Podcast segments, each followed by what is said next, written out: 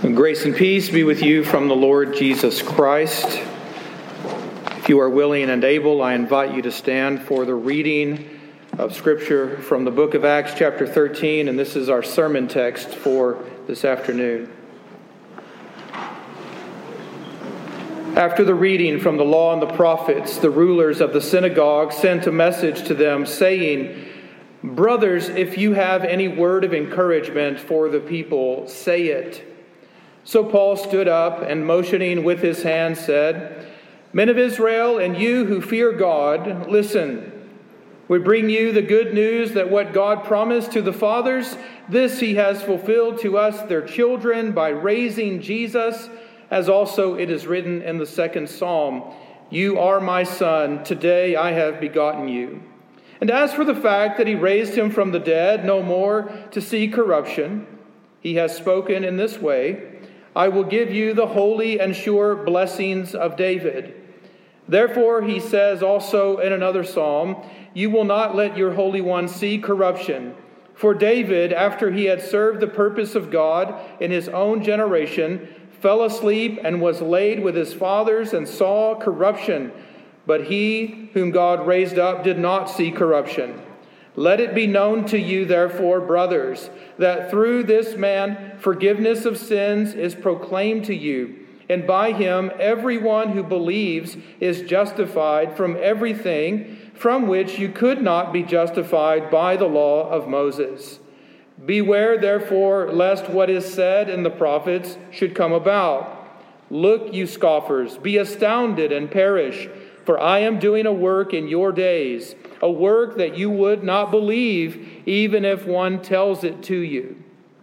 As they went out, the people begged that these things might be told them on the next Sabbath.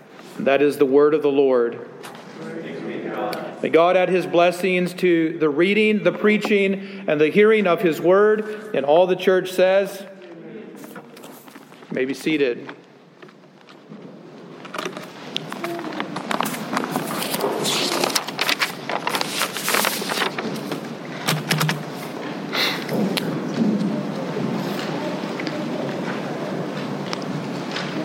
I spent a lot of time this past week visiting different men, different people that I've come to know. And there was a recurring theme throughout these visits. In our conversations, it became clear that uh, many people that I know, inside my family, outside my family, inside our congregation, outside the congregation, many people that I know wrestle with discouragement they feel deflated, defeated in life. Some might attribute it to the heat, the oppressive heat that we all feel in these last few days, but it's actually deeper than that for many people. At the same time, I was thinking of these conversations that I was having. I was meditating on this sermon text. It was already slotted for this week. And you noticed in the reading of the text that the rulers of the synagogue where Paul and Barnabas were visiting came to Paul and said, If you guys have a word of encouragement for the people, say it. Sometimes synagogue rulers, sometimes rabbis and Pharisees get a bad rap, don't they? We think of them as being these hard nosed men who don't care about anything except the law, and yet here we have rulers in a synagogue who care very much about the people in front of them. So much so that when they invite Paul to come and preach, they specify if you have a word of encouragement for the people, speak it. I suspect that those synagogue rulers, much like myself as a pastor of a congregation and a friend to people in our community, recognize that people are often discouraged beat down by life and they need some they need some encouragement. They need something to lift them up a little bit something to remind them that life as bad as it is could get better. It might get better. There is hope out there. The word for encouragement that's used here is a word that means to call someone to your side. Brothers if you have a word whereby you can call us to your side let us know. We want to hear it And that's what Paul does. He gets up to speak a word of encouragement. I got to wondering how much encouragement and discouragement affect people, and so I went to the place where we all go when we have questions the internet and a Google search.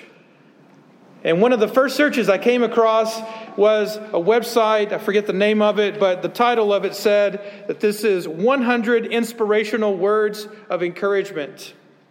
Actually, it says 101 inspirational words of encouragement. And I'm not going to read all of them to you, but these are some that caught my attention. One said, Everything you need to accomplish, everything you need to accomplish your goals is already inside you. Never give up. Never give up. There's no such thing as an ending, only new beginnings. And then my favorite one was sometimes you think you've been buried, but you've only been planted. Now, I imagine there are people out there who read that sort of thing and they find some kind of encouragement from that. Maybe a jolt of, of energy for the moment. Maybe it sparks something in them and they say, Yeah, that's right. Everything I need is inside me.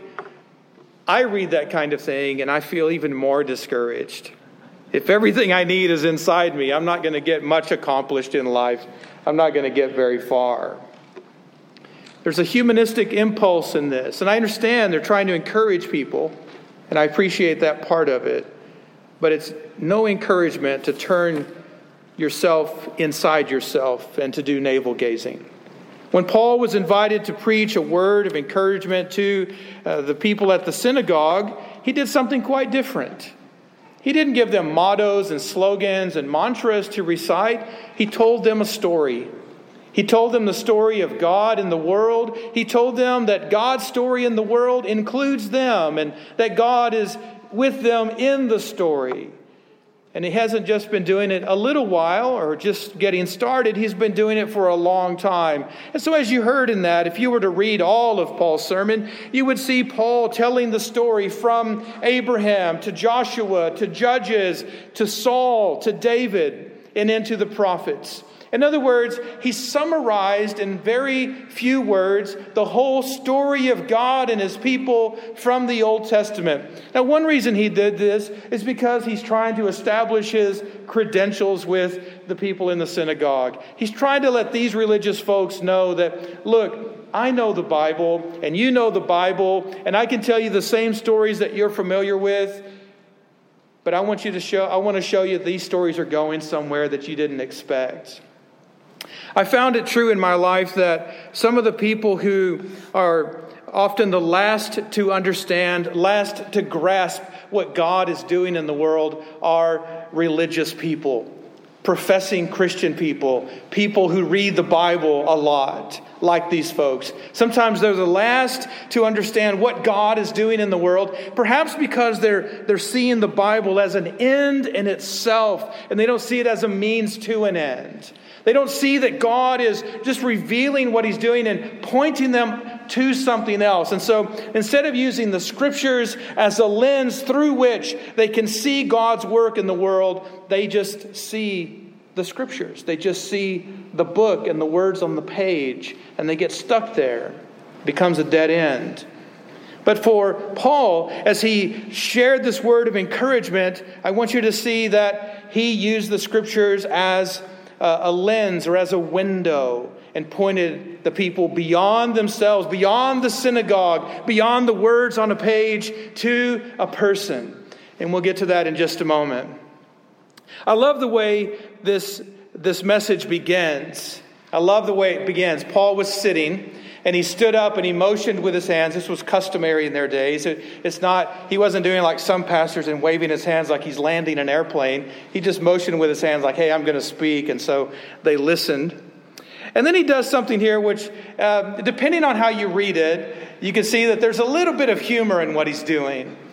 I don't know if any of you have seen the movie A Knight's Tale. It's one of my favorite movies, uh, A Knight's Tale. And there is in the movie a man who introduces a knight. And he does it with all kinds of um, poetic language, and he lays it on thick, and he's trying to make a big impression to introduce his knight. And in one scene, he stands up and he says, My lords and my ladies,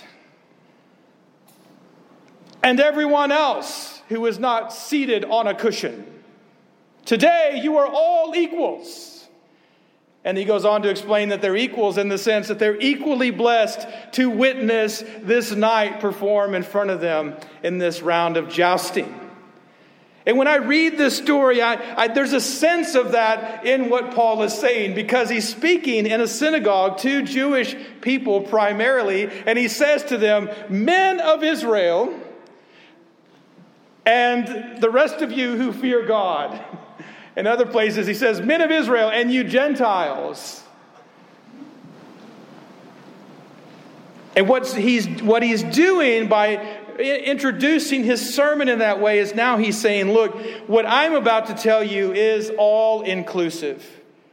What I'm about to tell you comes from the scriptures, but it's not just for you folks, it is for the Gentiles. It is for insiders and outsiders. So, men of Israel and the rest of you who don't have a copy of the Old Testament scriptures, I want to tell you something. And he says, Listen to me. And then, as I mentioned, he lays out the story of God and his people.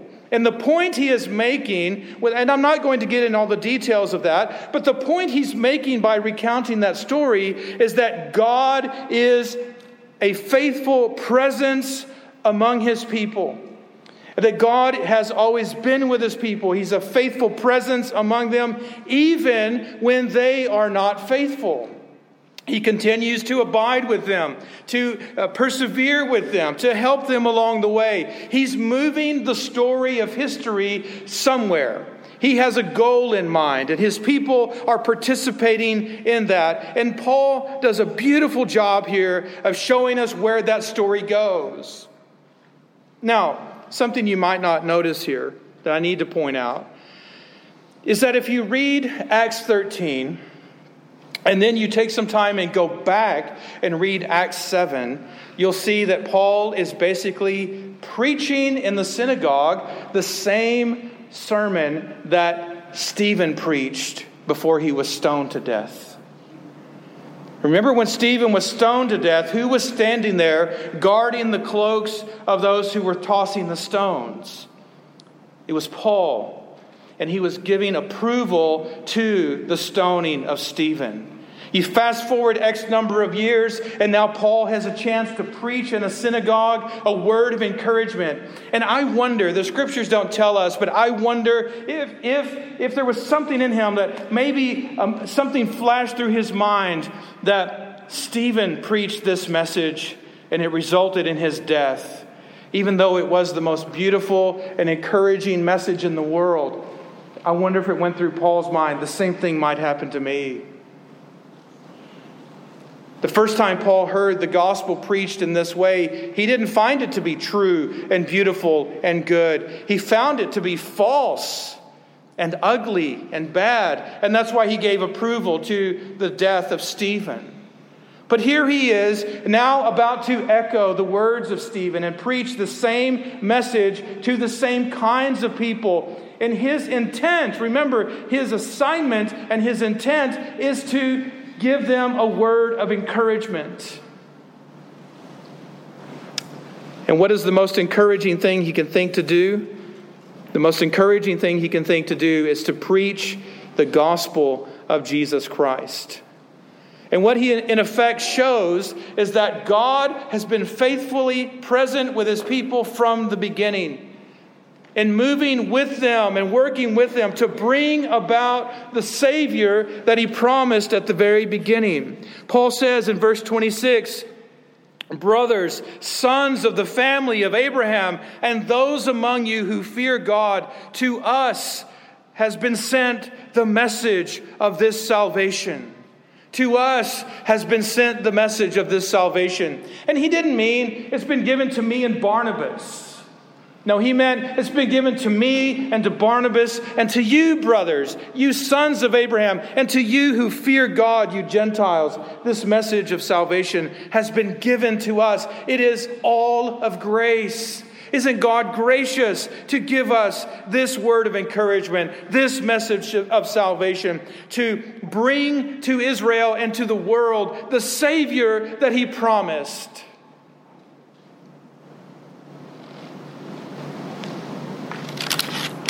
And then he goes on to explain to these people in the synagogue that what's been happening throughout human history is that God has been drawing straight lines with crooked sticks. And exhibit A for, for that is found in what took place in Jerusalem. Paul goes back and recounts for these people what happened in Jerusalem, how the Jewish people who heard the law and the prophets every Sabbath day didn't understand what was being read to them, and they ended up condemning Jesus and pushing for his crucifixion. They ended up getting the Romans involved, and Pilate was involved, and together they conspired in the city of Jerusalem, the city of God's peace. They decided to declare war on God, and they put Jesus to death. They carried out, as Paul says, they carried out all that was written of him, and then they took him down from the tree and laid him in a tomb. Now, Paul's use of the word tree here is very important. Everywhere else in Acts, you read about the cross, the cross. But here, you read about the tree. And the reason Paul points to tree is because he's, this is a deep cut, you might say. It's a deep cut. He's reaching deep into the law, where in the law it says, anyone who is hung on a tree is cursed. And so, what Paul is in effect saying is look, I know the law, I know the prophets, I know what you've heard, I know what's been read to you. We've all been in that story.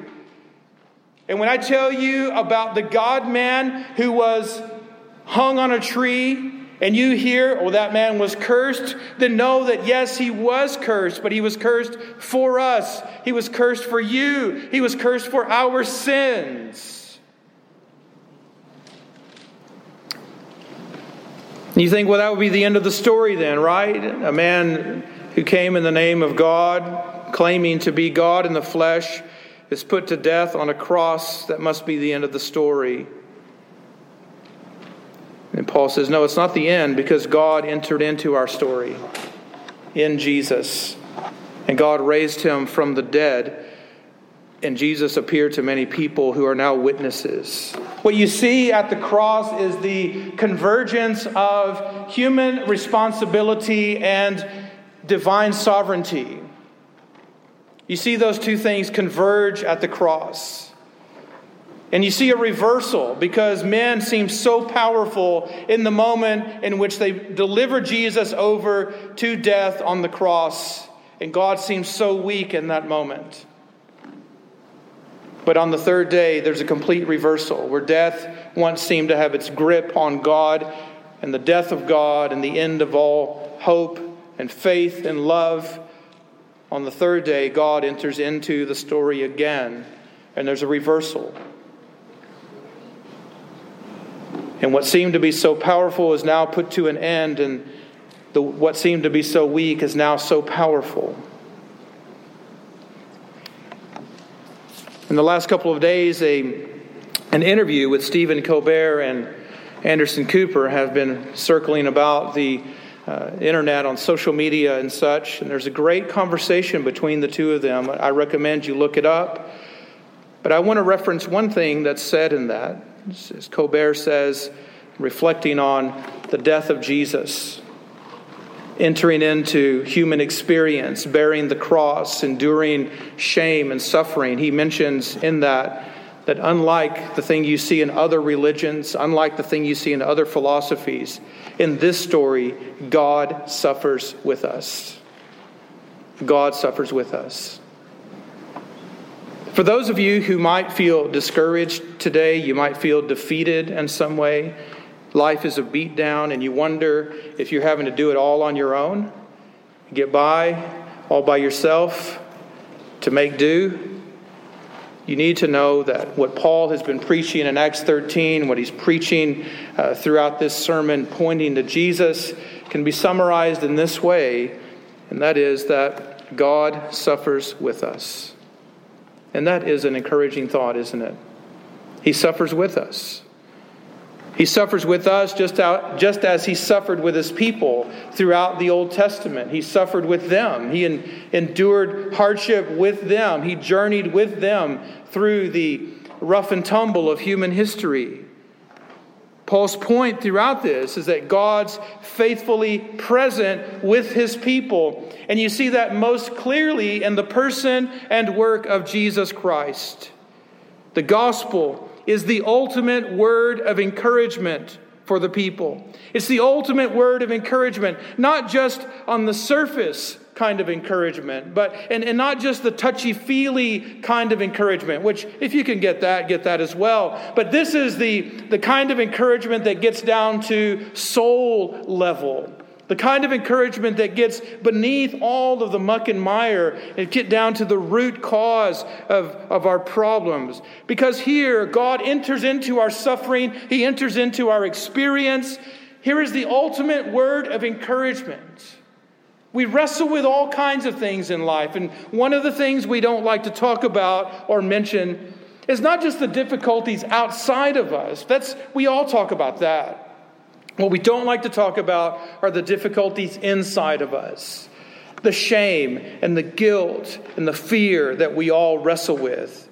And we don't like to talk about the things that cause the shame, the fear, and the guilt. Sometimes it's sin that's actually driving those things. Sometimes it's a misunderstanding of the person and work of Jesus and what the gospel intends to do among us.